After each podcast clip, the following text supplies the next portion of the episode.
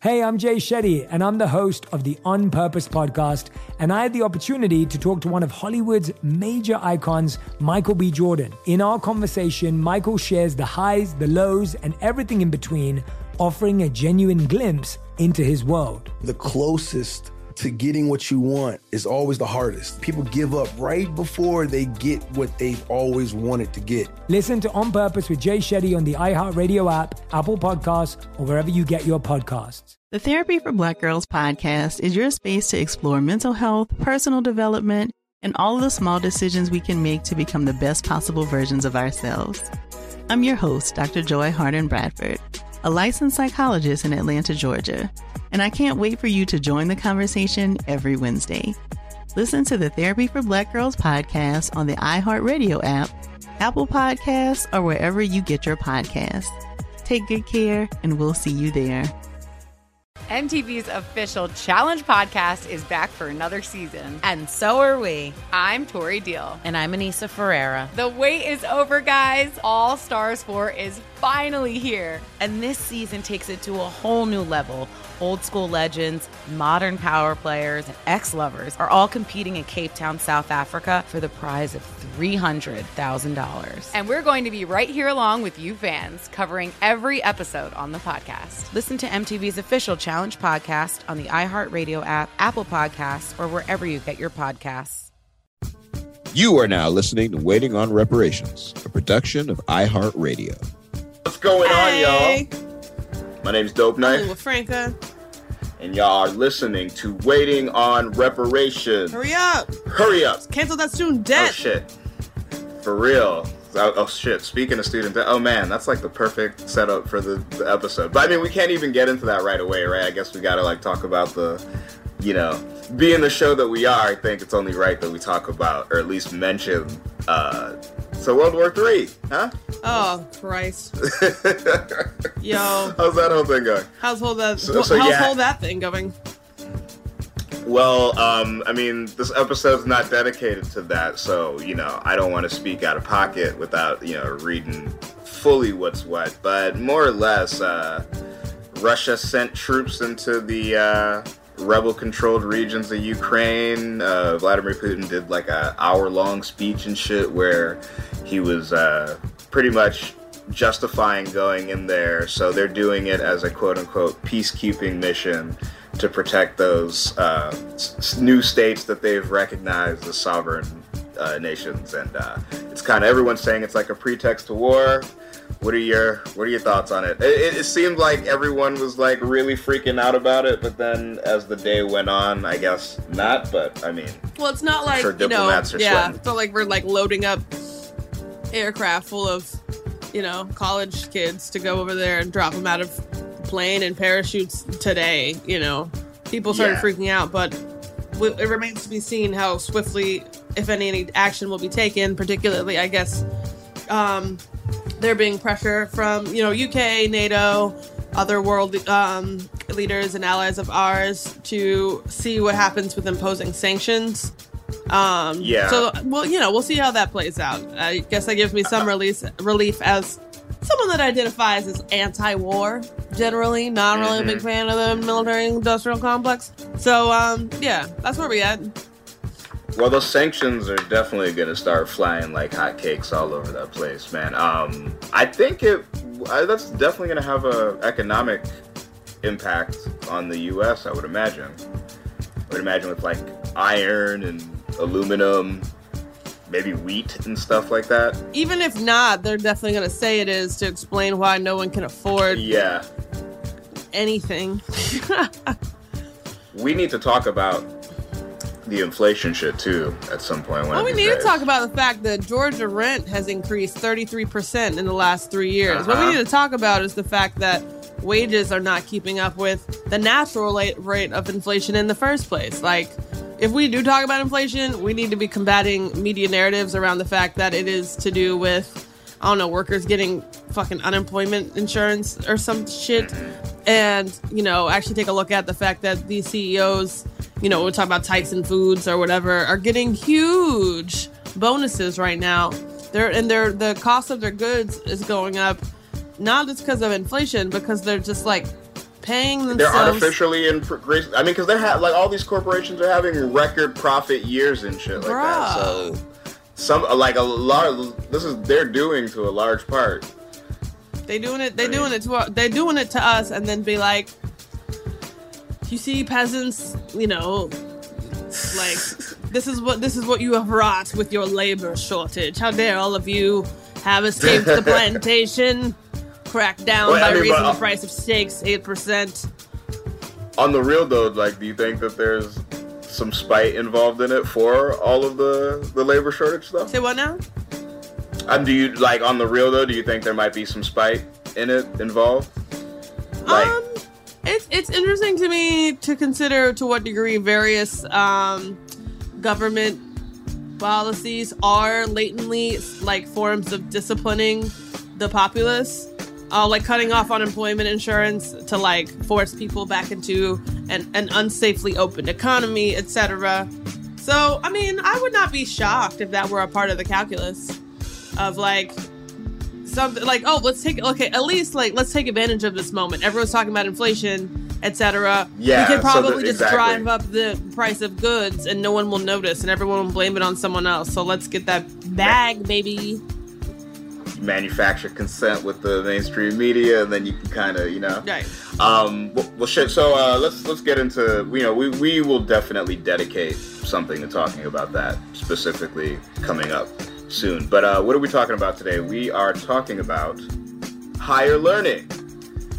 yes i had not i was not familiar with this um film before because i was four years you old when it came out yeah no You hadn't seen it like No, all no. the time. You, you hadn't. The only, yeah, I mean, all I knew of Ice Cube's cinematic uh, career was fucking Friday, and like, are we there yet?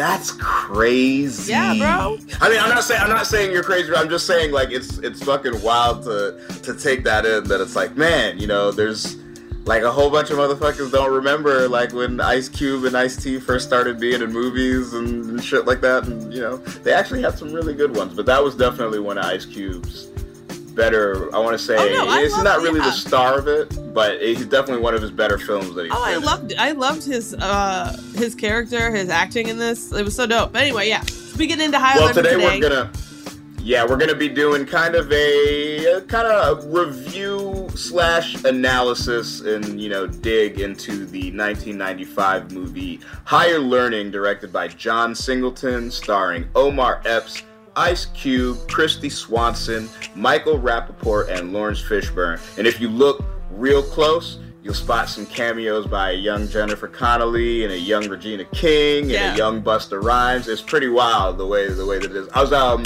watching an interview with Michael Rapaport recently, and he was just talking about being on that set because like he's you know Michael Rapaport's like hip hopped out you know Yeah. like so he was just saying I was geeking being on like set with Ice Cube and Busta Rhymes and shit.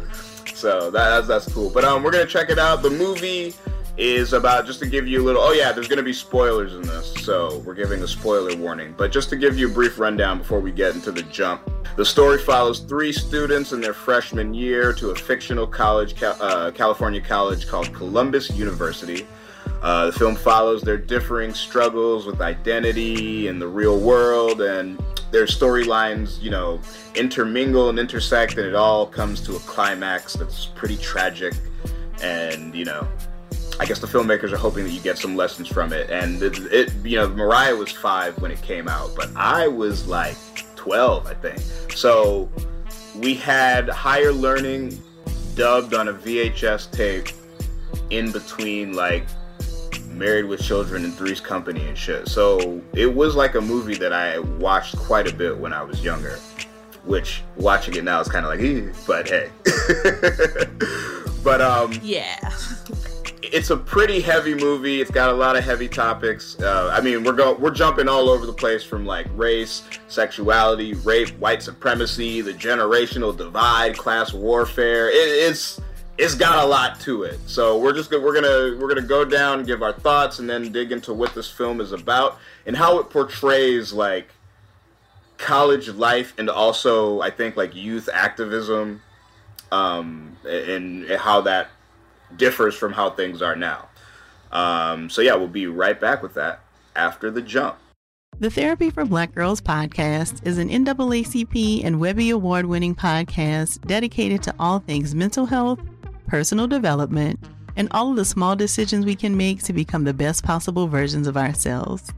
Here, we have the conversations that help Black women decipher how their past inform who they are today and use that information to decide who they want to be moving forward. We chat about things like how to establish routines that center self care what burnout looks and feels like, and defining what aspects of our lives are making us happy and what parts are holding us back. I'm your host, Dr. Joy Harden Bradford, a licensed psychologist in Atlanta, Georgia, and I can't wait for you to join the conversation every Wednesday. Listen to the Therapy for Black Girls podcast on the iHeartRadio app, Apple Podcasts, or wherever you get your podcasts. Take good care, and we'll see you there. Hey, my name's Jay Shetty, and I'm the host of On Purpose. I just had a great conversation with Michael B. Jordan, and you can listen to it right now. Michael is known for his performances in both film and television. His breakout role was in Fruitvale Station, playing Oscar Grant, which earned him widespread praise and numerous award nominations. His portrayal of Killmonger in Marvel's Black Panther, one of my favorites, further solidified his status as one of Hollywood's leading actors, earning him widespread acclaim for his complex and compelling performance. In our conversation, Michael really opens up. You're going to love listening to it, and I can't wait for you to check it out. The closest to getting what you want is always the hardest. It's always the feeling when you're getting ready to, you know, people give up right before they get what they've always wanted to get people quit. Listen to On Purpose with Jay Shetty on the iHeartRadio app, Apple Podcast, or wherever you get your podcasts. My name is Johnny B. Good, and I'm the host of the new podcast, Creating a Con, the story of Bitcon. Over this nine part series, I'll explore the life and crimes of my best friend, Ray Trapani. I always wanted to be a criminal. If someone's like, oh, what's your best way of making money? I'm like, oh, we should start some sort of scheme.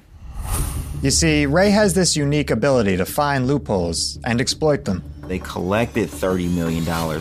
There were headlines about it. His company, Centra Tech, was one of the hottest crypto startups in 2017. It was going to change the world, until it didn't. I came into my office, opened my email, and the subject heading was FBI request. It was only a matter of time before the truth came out. You can only fake it till you make it for so long before they find out that your Harvard degree is not so crimson. How could you sit there and do something that you know will objectively cause more harm in the world? Listen to Creating a Con, the story of Bitcoin, on the iHeartRadio app, Apple Podcasts, or wherever you get your podcasts.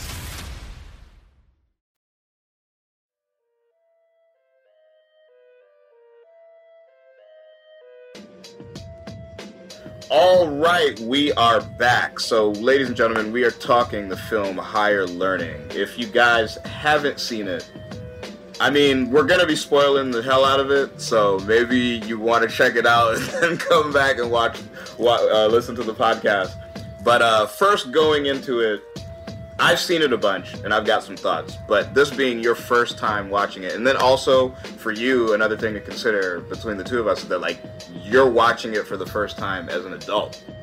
Yeah, so you know, yeah. having a comp- having done and been involved in the things that you've been involved in. So, what's your takeaway from it? I mean, I felt like it was pretty blunt with like some of its themes.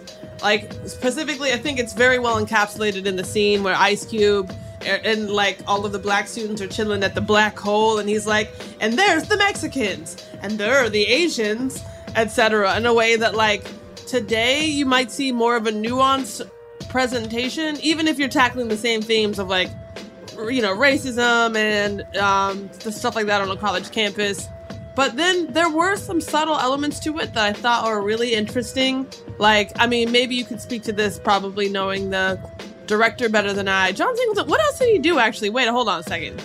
So John Singleton directed Boys in the okay, Hood. Never, he yes. directed Baby Boy. He directed that ill-fated Shaft movie back in 2000. I so don't know. perhaps there was more of this in other films of his that I have seen, but I felt like there was like a ton of like subtle Poetic Justice. Poetic Justice, yeah. So like. Mm-hmm. from the scene where the white students are at the frat party and they're standing around forcing a black girl to drink beer from a funnel with her feet in a bucket of ice.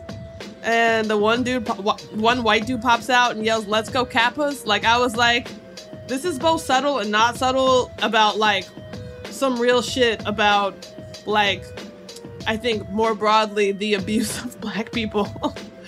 uh, yeah, you know stuff like that. Like this one character, I think it was was it Remy? He had like a white zombie poster in his room, in his mm-hmm. in his dorm. I was like, white zombies. That's actually that's a that's a loaded that that whole scene actually because his okay. You know what? Well, here's a here's a good way to start this. Right? How about we introduce everyone listening, give them a brief cap of the main characters of the movie, right? So you've got these three kids getting into college for their freshman yeah. year. So the first character is Malik, who's played by Omar Epps. You might remember him from House or um, yeah, House. Omar Epps has been in a lot of stuff. I don't know why I'm blanking out right now, but so uh, Malik is kind of like an outcast, goes at his own pace. He's one of those characters. There's a cool, there's there's a really on the nose scene to introduce him where the entire school is giving like their school, you know, whatever hand gesture, like you know, like their school sports team hand gesture, and he's walking in the opposite direction that everybody's standing, not giving the gesture, and he's the only person in the frame who's not doing the same exact thing as everyone else. So to, to establish that he, he's against the grain. He moves at his own pace, but he's a uh, star track athlete. And I guess you could say his arc or his struggle in the movie is he's struggling with um, being a scholarship athlete and having to study and trying to do good in school at the same time, as well as I feel gradually throughout the movie becoming more radicalized in in uh, black revolutionary politics with the more things that he reads and the more people that he's exposed. To. And that's generally that, that, yeah, yeah, yeah. And then like the Remy guy is like getting radicalized into like Nazism, and then uh the main white girl, I forgot her name, Kristen. Chris, yeah, she's Kristen. like getting into like feminism, and so as I'll touch on later, it's interesting these themes and like what they mean about um, the way folks have reacted to the um, consciousness raising or quote or and or like radicalizing potential of higher education. Um, it's interesting to see those things play on this film.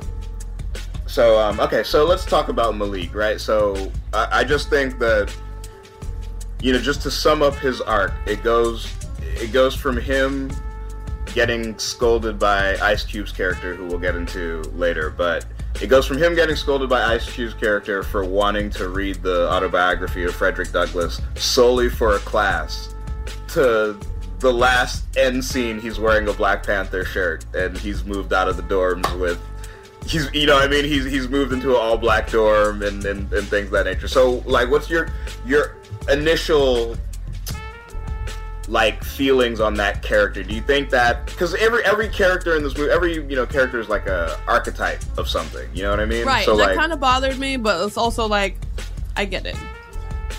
I mean, it's it's you know what? It, it's not like I think if the movie was like an independent film or like a you know like a art house film, I think it probably would have been dealt with like with more nuance and subtlety. But John Singleton at the time was a big director. It was a it was a pretty anticipated film as like his follow up to Poetic Justice and stuff. So it was like a mainstream movie, you know what I mean? And I, I feel like some of some of those aspects of it, like some of the uh, clunkiness of it, I kind of you know give it give it the understanding that it's like a glossy movie theater movie that they tried to like you know ballsy, you know, dealing with the subject matter that they were dealing with. But you know what I mean? It's kind of it's kind of like a a, a diet version of some real shit. Does that make sense? Yeah, yeah, it makes sense. Yeah, but I mean, I think it's helpful to like with these archetypes, then us see ourselves in the characters. You know, um like be you know being with like malik in the elevator when like kristen like grabs her bag and like pulls it close to her. Like we've kind of all been in that sort of circumstance.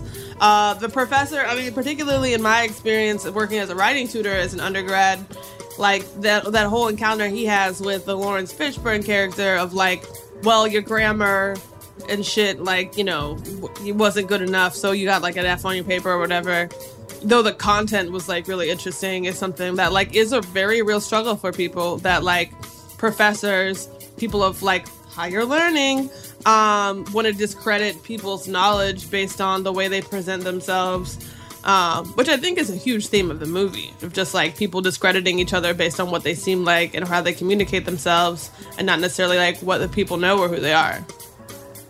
What do you think about some of the back and forth between Laurence Fishburne's character and Malik? Because uh, Laurence Fishburne's character is he's much more of a supporting role in this. I think he's only in like five scenes or so, but he is a uh, political science professor that several different you know characters in the movie they attend his class and they have them as a teacher and they have scenes where they're talking to him but his main dialogue between um, malik and him i guess could be summed up as he's like from an older pull it pull yourself up for by your bootstraps generation and malik isn't like i think like malik is like a gen x version of like how a lot of a lot of young activism now. It kind of feels like feels like he's like a precursor character character of that. Yeah, Malik is what Joe Rogan would call woke. Yeah, you know what yeah, I'm yeah, saying? Well, really, it's what's his name? Fudge. Yeah. Fudge, uh, yeah. Okay, so next next character um, is Fudge. That's all he goes by. There is no other. There is no other. Oh no no! I think uh, Laurence? Fishburne calls him Mr. White. Yeah. Yeah. Fudge Nigga's White. name is Fudge White. Bruh. Little too so on that is Ice there, Cube's Mr. character. Ice Cube's character, he's like a uh, super duper senior. He's been there for like six or seven years. He's got a giant afro. He's super pro black. He don't take no shit. He parties hard, but he hits the you know he's he's knowledgeable in in in the things that you know he talks about. So what what are your initial thoughts on Ice Cube's Character? I thought it, I mean both it was both an archetype and like handled pretty like deftly in that it seemed very real. Like the moment when they're talking about Frederick Douglass and he's like, You've only ever read this for school? Like that's like a real conversation I can imagine someone engaging in. And like I think a, Yeah. like a powerful lesson for the audience, even like, oh, like you could just learn first of all, you can just learn to learn on your own. Also, like um school won't teach you what you need into it to it Yeah. in a sense like you know the importance of self-study i thought you know little gems like that i was like okay all right i see you All right, so uh, next character is going to be Kristen. So Kristen is kind of uh, if higher learning were the Matrix, and the college is like you know the whole real world rabbit hole shit. Then the character Kristen kind of serves as our Neo. You know what I'm saying? She's like the vessel by which this like real world quote unquote situation is explained. She's the fish out of water from Orange County, and she doesn't, you know, she doesn't know how to socially interact with people, doesn't know how to get around, all that sort of thing. Um, her character arc. I mean, I don't even, I don't even know if it's. I guess her character more than anybody else in the movie is the one who's, I guess, going through the identity crisis, right? Um, so she gets sexually assaulted very early on in the movie, and that kind of sparks her into activism. But then she starts exploring her sexuality. It's not really, it's not really dealt with. I guess like in in. I mean, I think they could have gone in more on that storyline Mhm. of her, you know, uh, just exploring her bisexuality. They have some uh, fleeting lines bet- or fleeting scenes between her and Regina King, where you know Regina King kind of express. How would you describe that? Like as playful, Mm-hmm. playful, uh, playful bigotry. Playful bigotry. you know what I mean? Like, ooh, girl, you, yeah, I saw y'all holding hands, and you know what I mean, that sort of Yeah. thing. Um, what was, what are you, what are your thoughts on the Kristen character? i mean i felt like that whole storyline was like prob- sort of problematic and fucked up frankly. Like uh first of all i didn't realize i was gonna watch a goddamn fucking so- sexual assault scene so that was super fun. And then like the implication that like speaking out against sexual assault will drive you into the arms of a lesbian like thing. I was like, this is pretty whack. Um, that's so that's not to speak so much of her character as much as like how the characters are written because I presume they weren't written by women. So that in itself, it's like, well, Nah, what are you gonna, nah. what do you expect? Like, okay, I mean, that's that's totally fair. That was like I was uh watching it with my roommate who's also lesbian, and she had that same ex- like from the moment from the moment that Jennifer Connelly's character showed up to start consoling her, like just the way that Jennifer Connelly's character was acting. My roommate was like, "Oh god damn it, are they about to do what I think yeah, they're gonna do?" Yeah, and it's do?" like the lesbians preying on the traumatized like sexual assault survivor. Like, I don't know. That's all. in the film's in the film's defense, just I'm just I'm You better I'm just watch- keeping it real. fucking watch I, your I've mouth, watched, I've I've watched the movie a bunch of times, Okay. and I watched it a, a few times leading up to now. So in the film's defense, they do try their best within their studio film runtime to have that like play out and not be as you know what I mean, not to be so. Oh, I don't. I spoke out against sexual assault, and now I'm a lesbian. You know what I mean? It didn't. It doesn't really go quite like that, where it like dives into it like quite head on. But it is again clunky. You know what I'm saying? For for lack of better words. Um, the next character, and this is probably.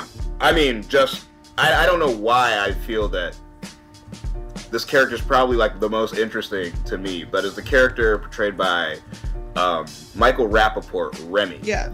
who is uh, another fish out of water from Idaho, but he's much more on like the incel, Yes, absolutely. you know, m- incel type, and he he he's pretty much the inciting incident of the movie. Yeah. So I think in order to explain Remy, we're gonna kind of have to just you know pretty much give you a layout of the movie, right? Yeah. So we've got all these different characters that come into the school. There's the culture clash. There's everyone trying to find their identity, and there's this character Remy, with an inciting incident of him being Ice Cube's roommate to start the movie. He's Fudge's roommate, and Fudge has a uh, party. Uh, the party's raging. It's the first day of class, so Remy calls the campus security to break up the party, and that you know begins his ostraciz- ostracization from you know his his dorm and he has to move out dorms and then he ends up getting into fights with frat boys and finding himself walking alone at night and he meets a group of neo-nazis and they uh, bring him into their pack. Um, uh, a run-in with Malik's character leads to him pulling a gun on Malik and then uh, running away and dropping out of school, which leads to a fight off of campus between Malik and his boys in this small skinhead clique, and then a retaliation of uh, Remy going to the rooftop of the uh, of a building on campus and shooting into the crowd with a rifle. Well, mass so mass shooting before I guess even Columbine happened. Um, yeah, so he is the inciting incident, or it, he he causes the inciting incident of the movie. Um, what are your takeaways from that character I mean, that shit's real. and how he was portrayed? That shit is real as fuck. I mean, he's just like an awkward white boy, you know, that like just doesn't have any social skills. I remember that mi- that moment in the frat cl- frat party where he's like trying to talk to this guy sitting next to him, and he looks over again, and the guy's gone. Just sort of like social alienation. Like, yeah, it'll drive people to crazy extremes. I think the isolation of the pandemic has demonstrated that to a T of the way that QAnon, etc., has like taken off because everybody been sitting in their houses, bored as hell. Mm-hmm. Like perfectly normal, regular people with social skills that just like didn't have any social interaction got drawn into like insane conspiracy shit.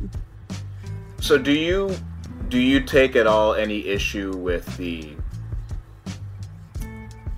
with how the movie chose to de- do you think the movie chose to depict him too sympathetically or do you think No, I think it's good to humanize that kind of- perspective because those are people and understanding how we how they get into that world is like a really important lesson for us because I don't know. I think it's really easy to Another- like yeah. know- Sorry, what? another interesting no another interesting character that's related that, that's related to Remy's character is the character Scott who's the head of the skinhead crew that brings him in cuz he has this like I don't know. The way that I was reading it is he's got this sort of. There's like this. At least for a, a, a certain portion of the movie, there's like this actual like genuine care or concern that he has with like Remy's like he's he's upset when Remy drops out of school because he's like damn man you shouldn't have dropped out you know what I mean? Like you, you should have dropped out of school when you did that. And he actually tries to like momentarily call you know us uh, prevent Remy from uh, going out and doing the shooting before ultimately giving him the gun and aiding and abetting him. So maybe that's not a good thing. but I just I just thought that there was something there was something that wasn't cartoonish, I guess, about Remy's character, and really all of the characters to for that example. Because as much as everyone was like an archetype, I don't think that anybody was a stereotype. Yeah, yeah, in the movie. Yeah, you know, what I I'm saying? totally agree. Yeah, and and and for me, I mean, it's like I I I would have to probably think about it more because I didn't even think about this this like angle of it. But if I really sat down and assessed like just like how I formulated some of my you know worldview just growing up as like a, a preteen and an adolescent and a teen. You know i'm sure all of the media and all the things that i like read and saw i'm, I'm sure all that influences influenced it and built that net. And knowing how much i've seen this movie i mean yeah i mean like watching it re- rewatching it now recently like as an adult and stuff there is like a good amount of it that's like man like that's oh that's I, that's where I got that idea from. Mm, oh, that's yeah. that's how come I, you know, what I Yeah. mean? like I, I, I, there's one thing, you know, I, I, I grew up in a half African household. You know what I mean? Mhm. So, to, to put it nicely, like homosexuality, especially when I was a little kid, wasn't necessarily like the most accepted topic or, or thing like that within our household and shit. But I remember being a kid and watching that movie, like watching it on my own, watching it with my parents. You know what I'm saying? And it's like, like I remember like like how it even affected them and shaped like their like I, I remember like my mother like sneering at some of the lesbian sex scenes and then like crying out when the Nazis are beating up a gay couple. Yeah, you know yeah. what I mean? Like th- through the, the journey of the movie and shit like that. So you know that's that's that's cool for uh, some heartwarming points, I guess. Yeah. Um. So let's let's uh let's get into some of the like topics that the movie kind of touches on because it's all over the place for for film buffs and people who are really heavy on like story structure when they're watching movies and stuff like that the movie's probably a mess you know what i'm saying? Because it is kind of all over the place in terms of the ideas it's trying to communicate and themes and all that shit. But we're going to try to touch on a little bit of those at first. So one of the things that mariah had down that also was like compelling to me is one of the first real scenes that you you really really breaks down everything. And that's when ice cube is breaking down the different demographic cliques within the school. Like he's he's sitting on the yard and he's like over there is chinatown and it's where all the asian students are. And he's like over there's disney world and it's where all the rich white kids are. And he's over Yeah. there south of the border and we're the black hole 'cause, you know. Um, so just you being a professor the statement that the movie made about self-segregation and segregation segregated uh, campuses and how you know Remy makes the line about it seems like everybody's sticking to their own everybody's standing up for their own like what are, what are your thoughts what are your thoughts on Well, that Well, I feel like self-segregation on college campuses. First of all, I mean, there's a degree to which it's not really, it's compulsory based on just like the the material conditions of various students. Like st- some students can't get into frats, some students can't um, like afford to live off campus, or when they do, they live in like just not very nice places. And so, a way in which like the economics and varying socioeconomic statuses of students on college campuses segregates naturally. But then I would also say that um, self segregation is somewhat of a defense mechanism for certain groups when they try to venture out and you know go to a frat party or go be involved in these predominantly white organizations or you know experience microaggressions in the classroom the best way they have to defend themselves is to like group up and stick together. Um so yeah. Um, to add to that, uh, th- so I told y'all about the scene where uh, Remy and Malik get into a fight, and Remy pulls a gun on Malik before he runs away and drops out of school. So Malik ends up uh, leaving his dorm, you know, and his roommate, who's a, a white kid, they, they end up forming like a little friendship off off screen. like you never get to see that friendship really bud, but apparently they're friends and shit. So when Malik is moving out, there's a scene where he's like, "Hey man, you know, I'm not like that. I'm not a white supremacist. Blah blah blah. You're, you're treating me like like I'm that guy or something like that." And Malik makes the point of, you know, right now I just feel more secure and safe and comfortable around my own people. Yeah, damn. I mean, that's that's kind of how it is, though. I mean, if you think, I mean, even thinking of like a contemporary and different context example, like, you know, with regards to gentrification, which I'm experiencing a great deal over in the community I represent, like, the the infil- quote unquote infiltration of white people makes the legacy residents feel less safe because of criminalization. They have wild parties you know, even something as simple as the changing traffic patterns on the street, making people feel less physically safe to ride their bikes with their kids, right? And so they just feel safer if, if we could just stay segregated mm-hmm. and like not have white people live over here. Um, so do you think that that's? Do you think like is what like what is that? Is is that a good thing? Is that a bad thing? Is it a just is it a, just a thing? Like I mean, I like, think there's you... a degree to which like um there's so many levels to this, but like fuck. I mean, like going back to like the initial form of integration, school integration. You know, even MLK identified it as like, oh, I'm not sure we should have fought for this because it's like integrating our people into a burning house. And so, hmm. um, with regards to gentrification, for example, it like, oh, our neighborhoods are becoming diverse and mixed income. It's like, well, not by choice. Like people are being forced to live in people and for, for with people, and then forced out of their neighborhood by these people. And there's yeah. a, I mean, I, I guess there's a sense to which like folks long for the good old days all the time. Like, well, we just wish things could go back to the way they were before. Um, yeah, a part of it is not feeling safe. A part of it is um, because of criminalization. Part of it is awareness of the displacement that comes with um, new folks moving in. Um, there may be a way to which like white supremacy is internalized. Like we want to stay segregated. The same thing with like like interracial relationships getting looked down upon. Like, oh, you marry outside outside the race. Da, da, da. It's like uh, did people not fight for and win this like right? Like, didn't they people enforce anti-miscegenation laws as like a, me- a, means of oppression? And so people internalize sure that dogs, shit. Dogs bit a couple people over that. Pretty, pretty, pretty sure. sure not, yeah. Not certain, but I'm sure. So I think it's a, it's a host of factors. It's like anachronistic, just wanting to go back to good old days. Um, very real threats of like you know small scale but very real like violence, and then some perhaps internalized white supremacy. I don't know. The Therapy for Black Girls podcast is an NAACP and Webby Award winning podcast dedicated to all things mental health, personal development, and all of the small decisions we can make to become the best possible versions of ourselves. Here, we have the conversations that help Black women decipher how their past inform who they are today and use that information to decide who they want to be moving forward. We chat about things like how to establish routines that center self care what burnout looks and feels like, and defining what aspects of our lives are making us happy and what parts are holding us back. I'm your host, Dr. Joy Harden Bradford, a licensed psychologist in Atlanta, Georgia, and I can't wait for you to join the conversation every Wednesday. Listen to the Therapy for Black Girls podcast on the iHeartRadio app, Apple Podcasts, or wherever you get your podcasts. Take good care, and we'll see you there.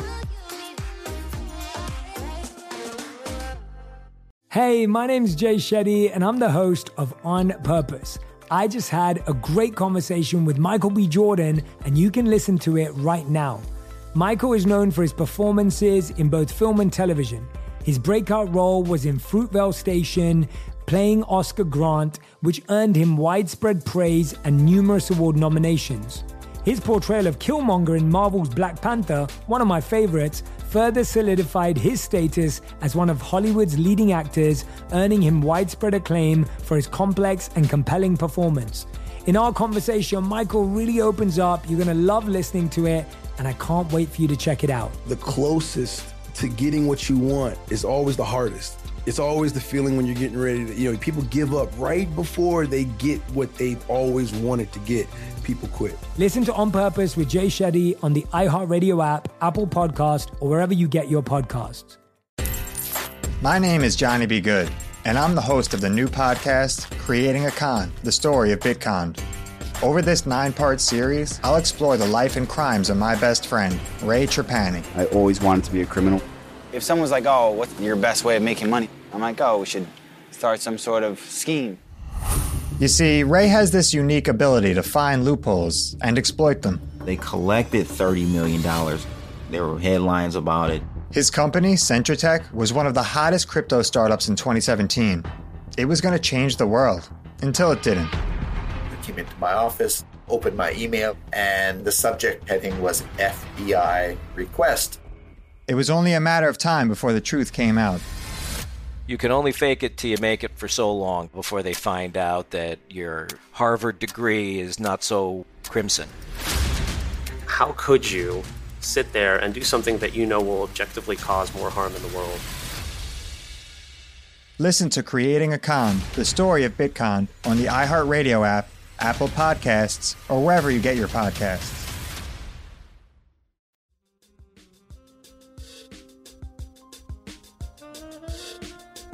So okay, so now jumping on to let's jump to another uh, theme that they hit. So this one happens even before the issue of segregation. So this is off the bat, like to start the movie off. Uh, Laurence Fishburne's character calls up a volunteer, which happens to be Malik, and Malik goes and starts reading off marked names off of a piece of paper. One of the names being his and Kristen's name.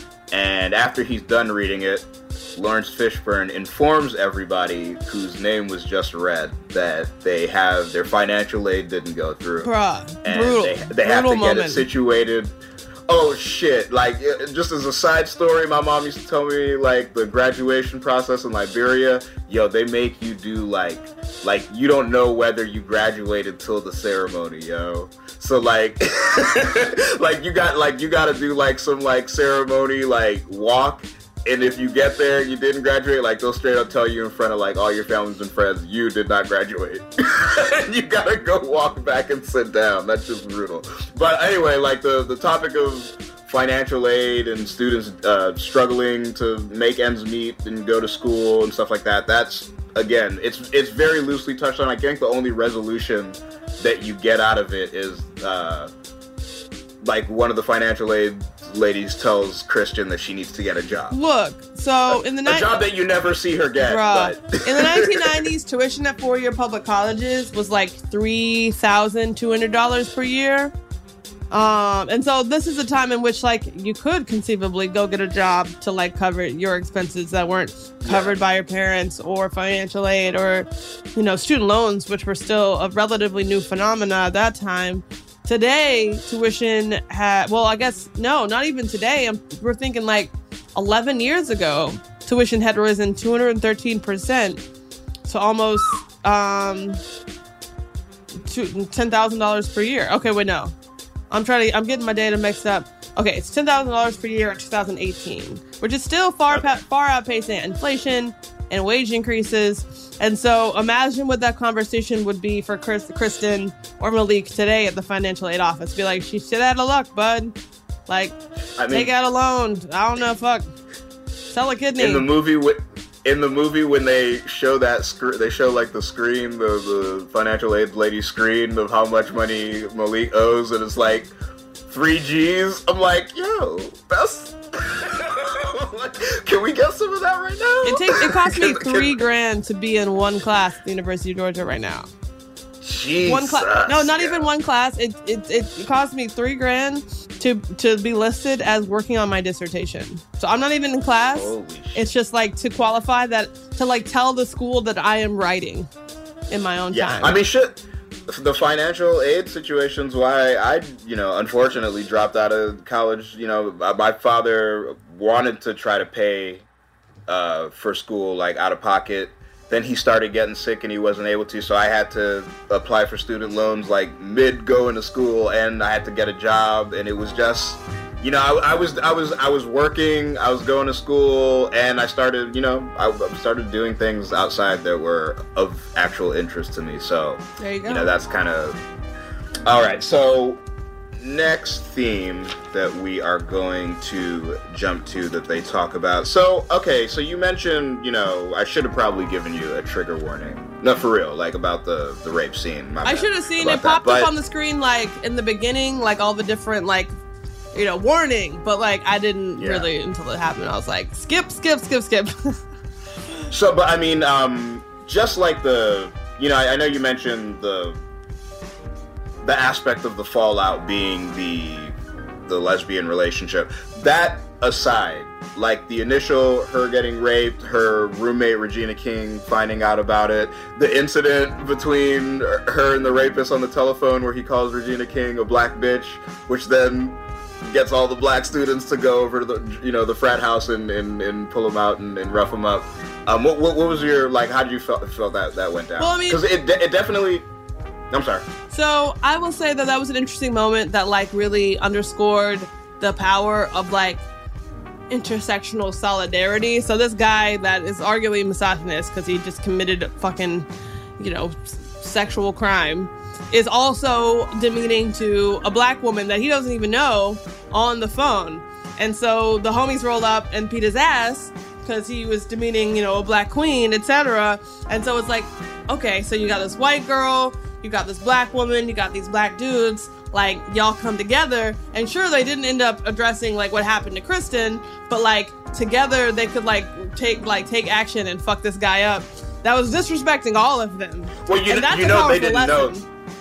But you know they didn't know that, right? No, they didn't know that. But like, like they didn't they didn't know that she got raped. She I know that. I know that. Yes, yeah, yeah, yes, yeah, I know that. So, um, but they all, but like, oh, so all of y'all are getting shit on by these kinds of people, yeah. You might not even be aware of the ways in which some people are getting shit on, but you recognize it's not cool.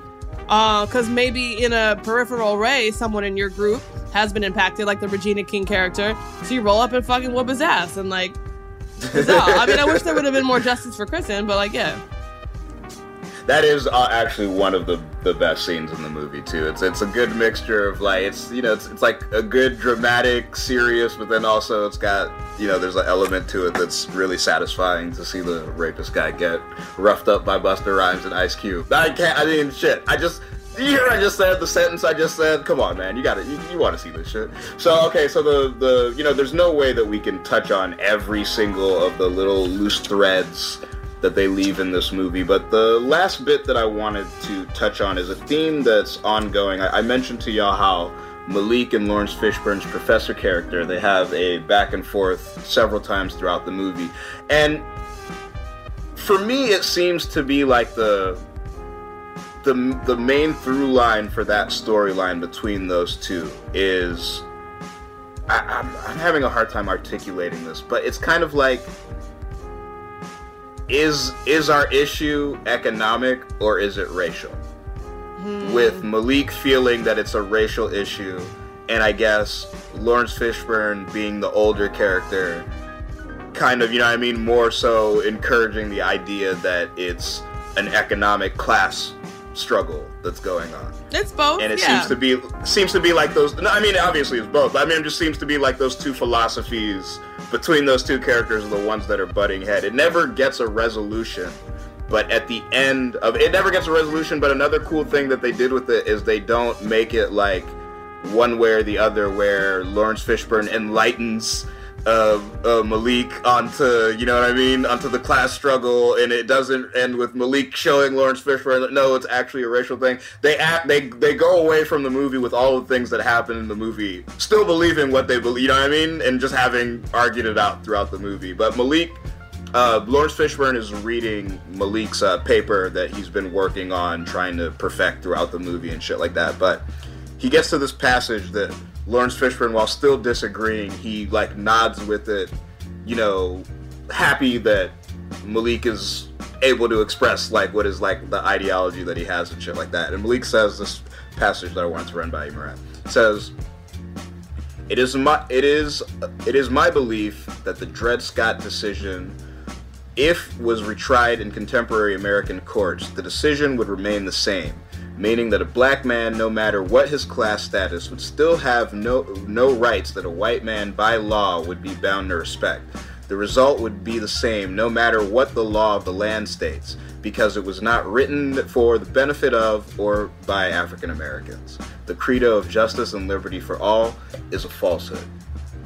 I would say that I mean the thing that strikes me about this quote this passage is that if Dred Scott just, okay, so he's saying if it was retried in contemporary American courts, I mean shit. Supreme Court today? The Supreme Court today? He might be fucking right. I don't know.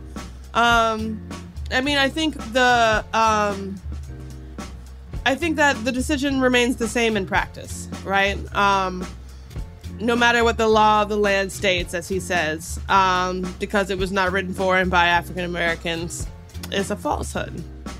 Um, the credo of justice of liberty, justice and liberty for all is a falsehood. I mean, I think that rings that that feels true to a degree today. What do you think about just the, the broader struggle between class or race? I mean, struggle? that's a fundamental struggle in ideology ideology today. The divide and conquer mindset of folks that only want to focus on class and folks that only want to focus on race is beneficial to the folks that benefit from both race and class oppression. Um, mm. That preach the that you know working class white people see you know Mexicans and niggers as their enemies rather than the fact that like none of y'all making any money because the CEO of Tyson Foods is jacking up the price of steaks or whatever 8%, percent mm hmm blaming inflation and buying another yacht.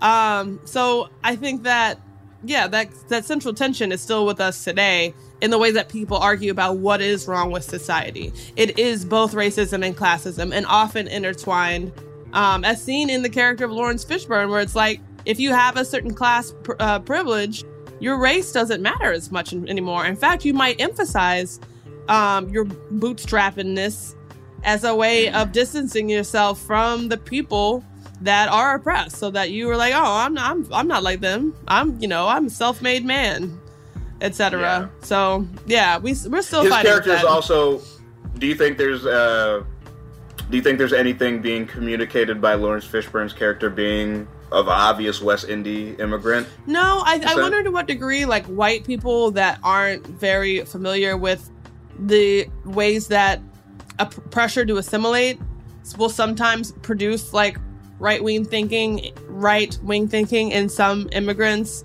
Um, I mean, and some, I mean, the, not to like essentialize their experience. Some folks that immigrate from Cuba or Venezuela, etc., might just be like, "Yo, I saw like leftism fail. I don't want nothing to do with that shit." But then for a lot of people, yeah. it's like you like you must live the American dream. Like, d- definitely gets in people's head that like, fuck, I have to be like hyper capitalist and like yeah. ascend the ladder and put my foot on the boot on the necks of everyone below me in order to like fit in and have made it in society. I think that I mean it could be true for like a variety of racial groups as well, but I I I I, I want to say that like his character was an archetype of a certain kind of um immigrant, immigrant of color. Experience. Yeah. yeah. I, I I think you nailed it on the head that, about the you know race and class. It's, it's obviously both, but I gotta tell you, yo, I I really you know you know how like you have that like you know how like you got like that racism radar when like some shit's going off and you're like it's like it's not obviously like some racist shit but you kind of have an inkling in the back of your head like man I think that shit might be racist yeah. I don't know something about like this new breed of like white leftists of that's like hey the only thing that matters is class. Nothing else matters. Nothing else is of importance. Don't bring identity politics. Don't bring it up. Don't bring it up. It, it shouldn't be about race. It's class. That shit to me seems weird. I don't know. It rubs me wrong, and I don't fuck with it.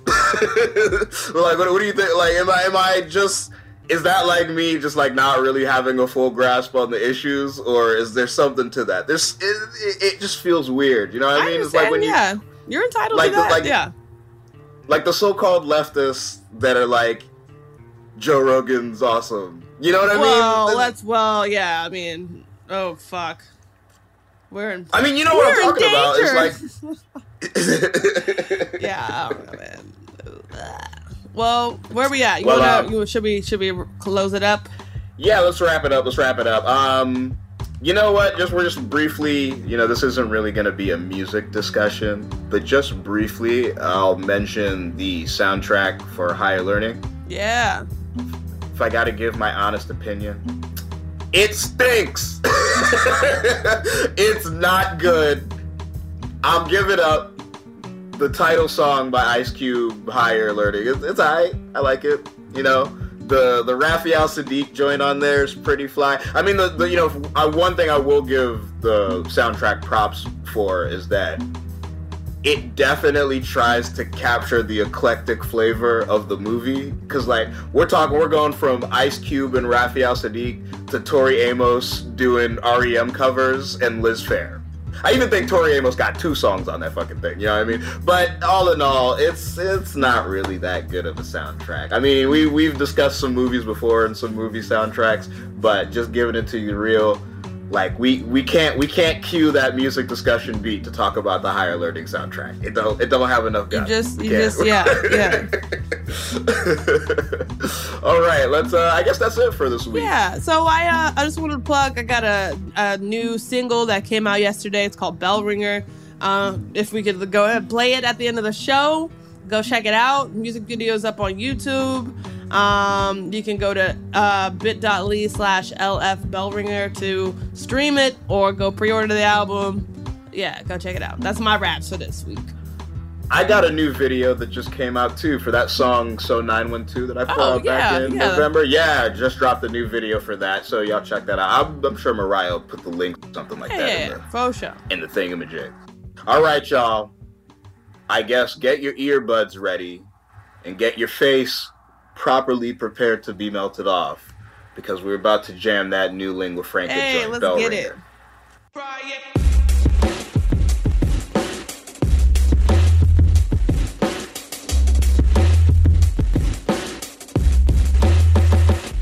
I ain't never cheated or robbed, ain't never needed a lot of cheese, but Lord of mercy, this the hottest heat, and I'm about to pop an artery. Lord, I'm thirsty walking in this liquor mart. This Asian lady spotted me like, what shit would this nigga start? Stick a target that watery concoction by the strawberries. Show me some camaraderie. We both have probably seen some awful robberies and know that the reaper keeping his sickle sharp.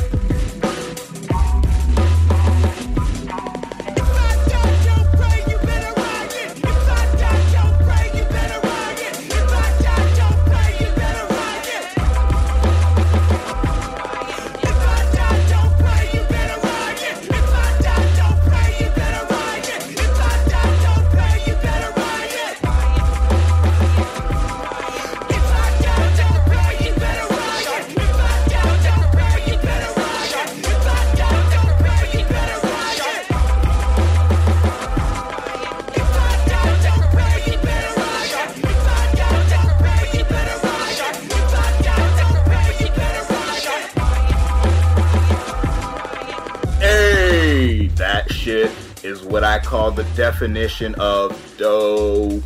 Appreciate it. Good you. work, my friend. Looking for um, the streets is looking forward to this album. Everybody's everybody's waiting for it, so I'm sure you, you're gonna knock it out the park with this. But we gotta go. My name is Dope Knife. I'm with Franca. and you have been listening to Waiting on Reparations. Take your sweet time. No problem. It's cool. See y'all next week. Listen to Waiting on Reparations on the iHeartRadio app, Apple Podcasts, or wherever you get your podcasts. The Therapy for Black Girls podcast is your space to explore mental health, personal development, and all the small decisions we can make to become the best possible versions of ourselves. I'm your host, Dr. Joy Harden Bradford, a licensed psychologist in Atlanta, Georgia, and I can't wait for you to join the conversation every Wednesday. Listen to the Therapy for Black Girls podcast on the iHeartRadio app, Apple Podcasts, or wherever you get your podcasts. Take good care, and we'll see you there. Hey, I'm Jay Shetty, and I'm the host of the On Purpose podcast. And I had the opportunity to talk to one of Hollywood's major icons, Michael B. Jordan. In our conversation, Michael shares the highs, the lows, and everything in between, offering a genuine glimpse into his world. The closest to getting what you want is always the hardest. People give up right before they get what they've always wanted to get. Listen to On Purpose with Jay Shetty on the iHeartRadio app, Apple Podcasts, or wherever you get your podcasts. MTV's official challenge podcast is back for another season. And so are we. I'm Tori Deal. And I'm Aneesa Ferreira. The wait is over, guys. All Stars 4 is finally here. And this season takes it to a whole new level.